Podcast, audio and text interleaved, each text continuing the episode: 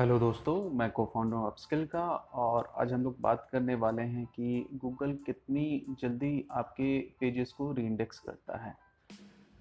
जैसे कि हम लोग जानते हैं कि गूगल हमें शो करने का रिज़ल्ट तीन तरीका होता है। पहले वो क्रॉल करता है, फिर इंडेक्स करता है, फिर रिज़ल्ट शो करता है। बट अगर आपने कुछ चेंजेस किए हैं तो उसको रीइंडेक्स करने में गूगल कितना टाइम लगाता है, ये आज हम लोग जानेंगे। तो एक गूगल बहुत सारा क्वेश्चन आंसर वीडियो डालते रहते हैं। तो अभी एक रिसेंटली क्वेश्चन आंसर वीडियो में जॉन मुलर जो कि वेब मास्टर ट्रेंड एनालिस्ट हैं गूगल में, और जिनका ट्विटर हैंडल है John mu at the rate G O H N M U इनको आप लोग फॉलो कर सकते हैं ट्विटर पे, और ये बहुत सारी चीज़ें की जानकारी देते हैं। तो इन्होंने इस सवाल का जवाब दिया कि कितनी जल्दी रिक्रॉल करता है गूगल बॉट जो क्वेश्चन से पूछा गया था, वो ये था कि कितने ऑफन गूगल एक साइट को री इंडेक्स करता है?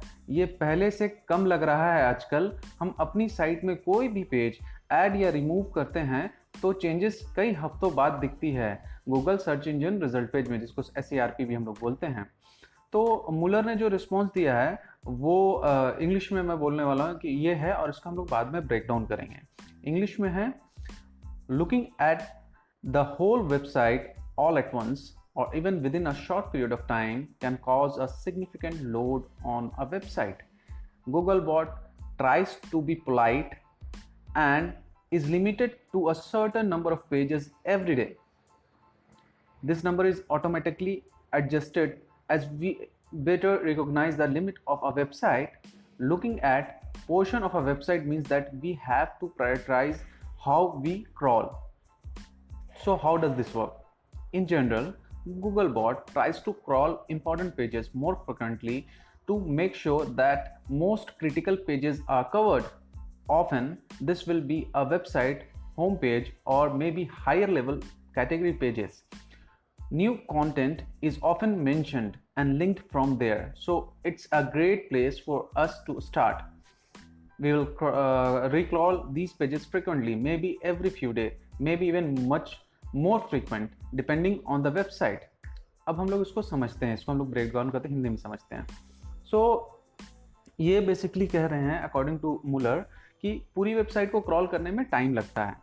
गूगल बॉट एक बार में साइट को क्रॉल नहीं करता क्योंकि अगर ये कम समय में इनको क्रॉल पूरी वेबसाइट को अगर क्रॉल कर इंडेक्स करेगा तो अननेसेसरी स्ट्रेन पड़ेगा इनके सर्वर पे। इसलिए इन्होंने एक लिमिट को लगा दिया है कि इतने ही पेजेस क्रॉल करेगा। उन्होंने नंबर नहीं बताया कि क्या लिमिट का नंबर क्या कितने पेजेस करेगा बट इन्होंने एक लिमिट है कितने पेजेस करेगा।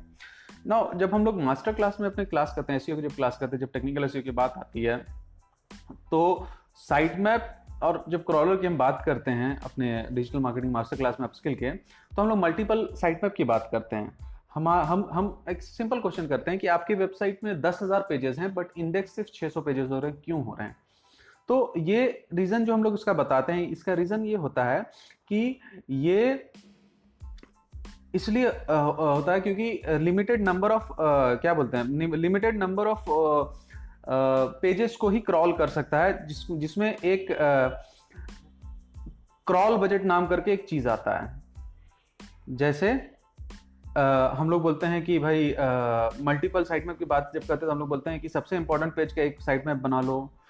जैसे होम पेज होम कैटेगरी के साइड में बना लो इमेज का दूसरे में बना लो ब्लॉग तीसरे में बना लो प्रोडक्ट चौथे में बना लो और so on so on so on अब डिफरेंट डिफरेंट बनाते हैं हम लोग। वहाँ हम एक टर्म की बात करते हैं क्रॉल बजट ये जो मुलर ने बात की है, ये उससे ही रिलेटेड बात है। पहले हमें क्लियर नहीं था कि क्रॉल बजट जो है वो एक साइज़ लेता है एम बी के बी लेता है या नंबर ऑफ़ पेजेस की बारे में बात करता है। बट यहाँ पे इन्होंने क्लियर कर दिया कि नंबर ऑफ़ पेजेस ही हैं। अब जॉन आगे कहते हैं चूँकि गूगल बॉट सिर्फ़ कुछ पेजेस क्रॉल करती है तो ये प्रायोरिटी देती है उन पेजेस को जिसपे ज़्यादा ज़्यादा जनता ज़्यादा फ्रिक्वेंट आती है जैसे कि होम पेज या category high high and category page बोलते हैं कैटेगरी पेज जिसको देती है।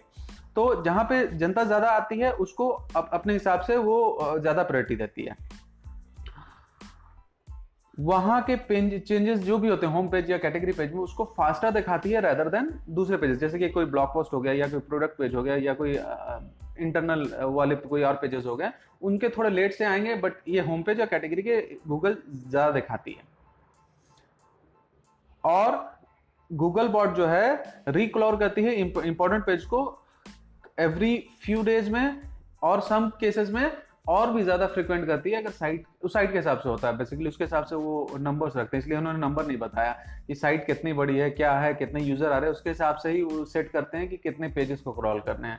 अगर जैसे कि फ्लिपकार्ट है, जैसे तो फ्लिपकार्ट या अमेजन है तो उनको ज़्यादा नंबर मिलता होगा इंडेक्स करने का लेकिन कोई छोटी साइट है तो उनको जिसमें उतनी ट्रैफ़िक नहीं है तो उनको कम नंबर मिलता होगा कि इतना नंबर करेंगे।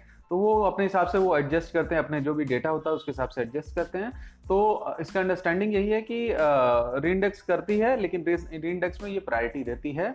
और ये इंपॉर्टेंट जो होम पेज होते हैं, इसका कंक्लूजन ये कि होम पेज और कैटेगरी पेज को ज़्यादा इंपॉर्टेंस देती है, उसको जल्दी करती है।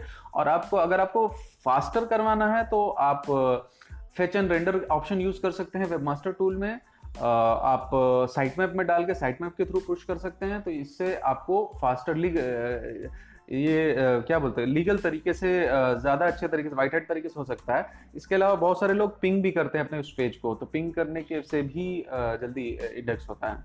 तो बहुत बहुत शुक्रिया। 10 तारीख को 10 मार्च को हम 2018 को हम लोग मास्टर क्लास का डेमोस्ट्रेशन क्लास है अगर कनाट प्लेस में।